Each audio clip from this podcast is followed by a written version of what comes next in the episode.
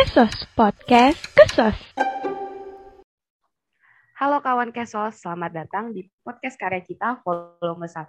Pada podcast kali ini, kami akan membawakan topik yaitu adaptasi perkuliahan bagi anak Jabodetabek dan luar Jabodetabek. Gue Riri di sini akan memandu podcast kali ini. Pembicara hari ini datang dari Kesejahteraan Sosial Angkatan 2020, ada Nada dan Risma. Halo Nada dan Risma, boleh memperkenalkan diri terlebih dahulu kali ya? Halo kawan Kesos, uh, nama gue Nada Salsabila, biasa dipanggil Nada. Gue dari Kesos Angkatan 2020, dan sekarang gue tinggal di Jakarta Selatan. Salam kenal semuanya. Halo semuanya, kenalin nama gue Risma Yusintia, biasa dipanggil Risma. Saat ini gue tinggal di Kediri, Jawa Timur. Salam kenal semuanya. Oke, salam kenal juga Risma dan Nada. Kalau boleh tahu nih, kira-kira kesibukan kalian saat ini tuh apa sih? Tentunya gue sibuk kuliah uh, baru semester 3 ya, baru baru minggu pertama ini dan gue juga ada uh, organisasi yaitu gue lagi sibuk di Fisip UI di khususnya di Departemen Pengembangan Karir dan juga gue ada kepanitiaan lainnya sih. Itu aja kalau dari gue. Kalau dari gue kesibukannya saat ini kuliah ya pastinya, terus kerja juga di kampung Inggris. Organisasinya saat ini sibuk di HMIKS UI, terus magang juga di International MUN, dan juga volunteer di Konekin Indonesia. Oke, wah keren banget nih ya kegiatan Nada sama Risma udah kuliah, terus kesibukan lainnya pun juga ikut banyak gitu kan. Nah, kita kan tahu nih sebagai angkatan 2020 nih udah ngejalanin perkuliahan online atau PJJ ini selama kurang lebih tuh satu tahun, satu tahun setengah gitu kan. Nah, kira-kira kita pengen tahu nih pendapat atau mungkin uh, pandangan kalian gitu ya tentang perkuliahan di masa pandemi ini itu apa sih? Oke, mungkin dari gue dulu kali ya, Ri. Uh, pendapat gue pastinya PJJ di masa pandemi ini ada plus dan minusnya. Kalau plusnya, kalau dari sudut pandang gue sebagai mahasiswa dari luar Jabodetabek, pastinya lebih hemat karena nggak ngeluarin biaya buat kos, biaya makan, dan biaya hidup yang lain. Terus selain itu, kuliah online ini juga nggak ribet sih, kayak lebih simpel aja gitu. Bangun tidur, tiba-tiba ada kelas ya, tinggal cuci muka aja. Tapi adegan ini jangan ditiru ya. Lebih baiknya mandi supaya lebih seger gitu pas kuliah. Terus kalau minusnya, ruang sosialisasi dengan teman-teman kampus jadi lebih sempit. Yang tadinya bisa interaksi secara langsung jadi via sosmed aja gitu. Terus kuliah online juga bergantung banget sama device dan juga internet. Kalau kedua hal tersebut bermasalah, ya of course nanti kuliahnya pastinya juga terhambat juga gitu. Itu sih kalau dari gue. Okay, thank you. Um, kalau dari gue sih uh, lebih ke ada dua kata yang menurut gue menggambarkan pandangan gue dengan perkuliahan di masa pandemi ini, yaitu kurang berkesan gitu. Maksudnya dilihat dari awal aja nih, uh, gue kan kita terutama angkatan corona gitu ya. Gue tuh nggak pernah uh, kuliah ke kampus, ngerasain ospeknya aja, uh, ngerasain ospeknya aja tuh online kan. Uh, dapat temen tuh rasanya bersyukur banget dan gue nggak ada gambaran kuliah tuh gimana sih gitu Uh, lalu tiba-tiba gue kuliahnya online gitu. Uh, euforia mabanya udah nggak ada. Jadi uh, gue senang sih ikut rangkaian os ospek yang udah well prepared gitu sama panitia. Tapi uh, in other hand gue sendirian gitu di kamar depan laptop. Uh, juga gue udah lupa gitu tadi ospeknya ngapain aja. Jadi menurut gue kurang banget deh kesannya. Uh, padahal kalau offline kan teman-teman dan lingkungan kita tuh uh, pasti selalu berubah kan dari di kelas, organisasi, kepanitiaan gitu. Tapi kalau online kan jadi agak susah buat approach orang gitu. Uh, punya hubungan yang lebih intimate ke organisasi atau kepanitiaan. Jadi challenging banget buat orang-orang yang gak, gak jago ngobrol duluan gitu. Gitu sih dari gue. Oke, jujur personal gue juga ngalamin banget sih yang tadi Risma udah bilang sama Nada. Pasti uh, online ini mungkin plusnya benar banget ya, kita nggak perlu capek-capek gitu kan untuk harus pergi ke uh, universitas gitu kan, segala macam bangun pagi. Tapi ya minusnya itu kalau misalnya tiba-tiba jaringan lagi jelek atau device-nya lagi nggak bisa kompromi, ya telat atau misalnya ada kayak jaringan error harus out dari Zoom gitu kan. Sama kalau mungkin dari nada kali ya, dari sisi sosialnya kali ya yang kurang gitu kan. Kayak gak bisa berinteraksi atau bisa dibilang banget sih kurang berkesannya apalagi kita kan waktu SMA itu kita ngejalanin uh, kehidupan itu kan uh, offline ya sementara pas kuliah ini belum tahu rasanya offline tuh gimana gitu kan. Nah, kan selama perkuliahan online atau PJJ ini kalian pasti ngerasain adanya struggle atau hambatan nih. Boleh gak nih diceritain apa aja sih struggle atau hambatan yang kalian hadapin? Hmm, struggle um, kalau dari gue dulu ya pertama. Uh, ini sebenarnya berkaitan sama uh, pertanyaan nomor satu tadi sih. Tadinya gue pikir kata sulit tuh udah menggambarkan perkuliahan online, tapi menurut gue mau mau online ataupun offline tuh kesulitan pasti ada kan uh, cuma dalam aspek yang berbeda. Tadi kayak yang disebutin sama Risma kalau uh, offline uh, walaupun gue Jabodetabek gitu kan, uh, tapi gue tinggalnya di Jakarta, gue ada ongkos lah ya gitu. Jadi mungkin nanti uh, bisa aja kesulitan gue, uh, struggle gue itu mungkin sulit bayar kos atau transportasi, terus isi imani gitu kayak buat KRL PP tiap hari capek fisik karena kuliah PP dan lain-lain gitu. Tapi kalau online kan biasanya kesulitannya lebih ke biaya internet, kuota atau wifi gitu. Capek mata gitu lihat laptop, back pain tiap hari. Terus juga uh, buat ngimbangin belajar sama kepanitiaan jadi sulit, sulit karena work hour-nya jadi 24 jam soalnya kita di rumah. Uh, nah, kalau secara hum umum sih ya hambatannya capek capek banget sih kayak kuliah kuliah tuh di rumah doang padahal duduk doang tapi kerasanya tetap gak produktif karena kita cuma duduk ya kan? Uh, belum lagi sinyal. Mungkin kalau di Jabodetabek, sinyal harusnya udah lebih bagus cuman kayaknya sama aja tergantung providernya yang mendukung atau atau enggak. Uh, soalnya be ada beberapa wilayah yang provider tertentu sulit sinyal gitu kan.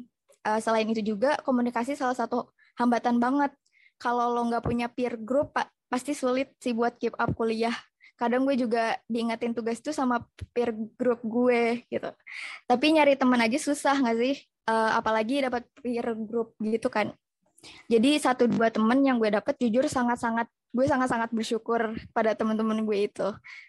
Uh, terus juga jadi lebih sering uh, demot gitu kan, stres kalau kata-kata yang anak Twitter sekarang sih mentally exhausted, terus di tweetnya jam 2 pagi gitu kan. Uh, nah itu balik lagi karena work hour yang unlimited, capek fisik dan mental. Gue rasa ini nggak cuma anak kuliah sih, anak sekolah juga. Pokoknya kita semua juga kita semua juga lagi di fase ini. Dan uh, khususnya nih uh, anak Jabodetabek, uh, kalau gue ikut kepanitiaan tuh suka diajak nongkrong gitu kan Uh, jadi kayak padahal personally gue tuh orangnya susah diajak keluar. Jadi gue orang uh, orangnya kayak susah nolak juga. Padahal gue suka dibalikin lagi kayak ah lo kan di Jakarta gitu. Padahal uh, kayak ya gue gue ya mematuhi protokol protokol kesehatan gitu. Jadi gue sih sebenarnya yang nggak enak gak enak gak enak gitu loh. Ya udah gue gue tolak aja. Karena di masa pandemi ini juga gue jadi belajar buat nolak orang. Karena itu juga buat gue diri gue sendiri kan. Karena kalau nggak diri sendiri yang ngurusin ya siapa lagi gitu Oke, setuju banget sih kalau gue sama yang dibilang Nada tadi. Kalau struggle sih pastinya ada juga gitu. Kalau gue tuh sempat demo juga sih karena kalau dari gue sendiri kurang nyaman melakukan pembelajaran online. Jadi kurang uh, agak bosen gitu dan gak ada suasana baru. Jadi kayak males banget dan bikin demo. Selain itu juga kadang hambatan internet dan device kadang kalau bermasalah di saat penting-penting yang misalnya nih seperti pas tes kecil, pas UTS atau pas UAS yang sit-in itu benar-benar kayak bikin stres banget gitu. Terus kadang-kadang uh, gara-gara seharian depan laptop terus itu tuh kayak bikin capek banget padahal nggak ngapa-ngapain sih, sering begadang dan susah bagi waktu. Itu sih kalau dari gue Oke, bener sih jujur relate banget ya sama Risma dan Nada. Maksudnya uh, kuliah online ini struggle-nya bukan cuman kayak uh, capek atau kayak ya udah lelah gitu kan, tapi kayak uh, banyak aspek-aspek lain yang juga akhirnya itu terdampak. Kayak misalnya capek mental gitu kan, atau kalau misalnya ini menurut gue ini kayak personal deh, uh, uh, back pain, neck pain gitu kan, sebenarnya itu hal-hal yang sederhana tapi menurut kita itu juga bisa termasuk uh, ke struggle atau hambatan yang kita rasain di perkuliahan online atau PJJ ini. Nah, tadi kan udah disebutin segala macam struggle atau hambatan yang udah dirasain nih. Nah, kalau dari kalian itu gimana sih cara kalian ngehadepinnya gitu kan? Mungkin dari gue dulu kali ya. Yang pertama, mulai memanage waktu lebih baik supaya nggak begadang dan paginya nggak ngantuk pas kuliah. Soalnya sempat pernah nih uh, ketiduran juga gara-gara malamnya begadang dan paginya pas kuliah jadi ngantuk gitu. Terus juga untuk masalah device dan internet, preventifnya sebelum kuliah, pastiin ada perangkat lain gitu yang lebih memadai. Misal kalau kita kuliahnya pakai laptop, ya se seenggaknya ada HP gitu yang buat cadangan kalau misalkan tiba-tiba laptopnya nggak bisa. Terus untuk uh, preventif buat jaringannya, kayaknya selain WiFi, juga harus jaga-jaga ada kuota gitu di HP biar kalau sewaktu-waktu lampu mati atau WiFi ada kendala bisa berkabar. Terus supaya nggak capek terus-terusan di depan laptop tuh kayak usahain 3 sampai 5 menit buat lihat pemandangan yang lain selain laptop terus nanti balik fokus lagi gitu. Uh, Oke, okay. uh, gue setuju juga sih dari uh, tadi omongannya Risma itu. Nah, kalau dari gue sendiri, mengatasi hambatan-hambatan tersebut, kalau tadi Risma bilangnya dari device kayak gitu kan. Tapi kalau gue secara umum ya kayak uh, karena kita capek gitu uh, kuliah online, uh, gue biasanya suka optimis gitu. Jadi walaupun nanti nanti gue bakal mikir pesimis lagi tapi gue nanti optimis lagi kayak gitu kalau hambatan teknikal kayak sinyal itu selalu di, bisa uh, selalu bisa diatasi kecuali emang parah banget gitu kan. Tapi kalau gue sendiri di Jabodetabek masih aman lah ya gitu. Uh, tapi untuk hambatan di demot itu gue selalu mencoba bangun semangat dalam diri. Uh, mungkin dari beberapa orang ini, mungkin dari beberapa orang ini kedengarannya awkward sih. Tapi gue penghanut moto words mean a lot gitu. Jadi gue suka self appreciation dengan kata-kata kayak I did well today atau gue habis ngerjain desk job gue proker gue bergumam sendiri kayak keren deh gue bisa nyelesain ini gitu. Terus gue juga suka self reward dengan makanan. Tapi kalau uh, gue sih jaga-jaga aja kalau berhubungan dengan belanja karena gue uh, suka nahan diri karena biar nggak terlalu impulsif dan berujung nyesel gitu. Tapi yang lebih sering lagi gue reward dengan berupa nonton hal yang udah gue tahan-tahan banget gitu. Itu sih hal-hal kecil yang biasanya gue jadiin reward sih Oke, ini uh, cara adaptasi atau ngehadapinnya tuh rada beda gitu ya. Mungkin kalau Risma dari segi cara nyiapin untuk kuliah online, kalau Nada mungkin dari uh, interaksi atau uh, aspek sosialnya gitu kan dalam menghadapi perkuliahan online. Nah, masuk ke pertanyaan terakhir nih. Bagaimana sih cara beradaptasi yang efektif dengan situasi dan kondisi ini versi kamu?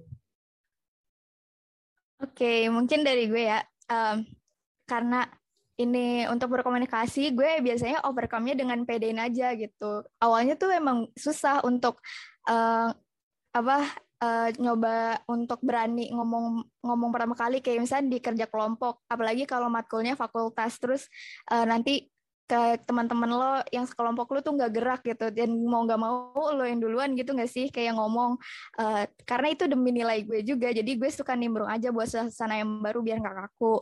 Terus karena online gini juga gue ngerasa uh, typing itu berpengaruh banget gitu. Jadi gue belajar buat typing ramah ke orang-orang baru, ke cutting dan lain-lain gitu. Pokoknya bisa-bisa mungkin gue buat uh, lingkungan yang nyaman. Karena kalau uh, dibuat gak nyaman justru nggak uh, betah itu kalau dari gue. Oke, kalau dari gue sih setuju banget ya sama tadi yang diomongin ada. Cuma kalau pendapat gue sendiri itu kayak bisa memanage diri dengan baik, membagi waktu belajar dan juga kegiatan yang lain. Terus kalau emang benar-benar butuh healing, gitu ya, healing dan refreshing supaya nggak terlalu bosen dengan situasi yang ada. Terus cara healing setiap orang tuh beda-beda kan ya. Ada yang bisa fresh setelah nonton drakor, setelah main sama teman, terus mungkin kayak belanja-belanja ke mall atau self rewardnya dari makanan gitu seperti yang Nada bilang sebelumnya tadi. Tapi kalau dari gue sendiri itu lebih ke liburan mengunjungi tempat yang berbau nature gitu. Itu sih kalau dari gue jangan terlalu capek dan juga jangan terlalu dibawa beban nanti malah bikin sakit. Jadi walaupun situasi memaksa kayak gini, adaptasinya ya bawa santai aja supaya nggak under pressure. Itu sih. Oke, makasih banget nih Nada dan Risma. Benar banget guys, kalau misalnya untuk ngadepin situasi dan kondisi kayak gini, kita harus pintar-pintar nih untuk uh, apa sih yang kita pengen biar diri kita itu merasa nyaman, merasa tenang, merasa enak. Oke, keren banget nih dan makasih banyak ya buat Nada dan Risma udah mau datang dan berbagi di podcast karya kita kali ini. Semoga pendengar bisa relate sama pembicaraan kita dan gak ngerasa struggle sendirian dalam menghadapi perkuliahan online hari kali ini. Sekian dari podcast karya kita volume 1. Sampai berjumpa kembali di podcast karya kita selanjutnya pendengar.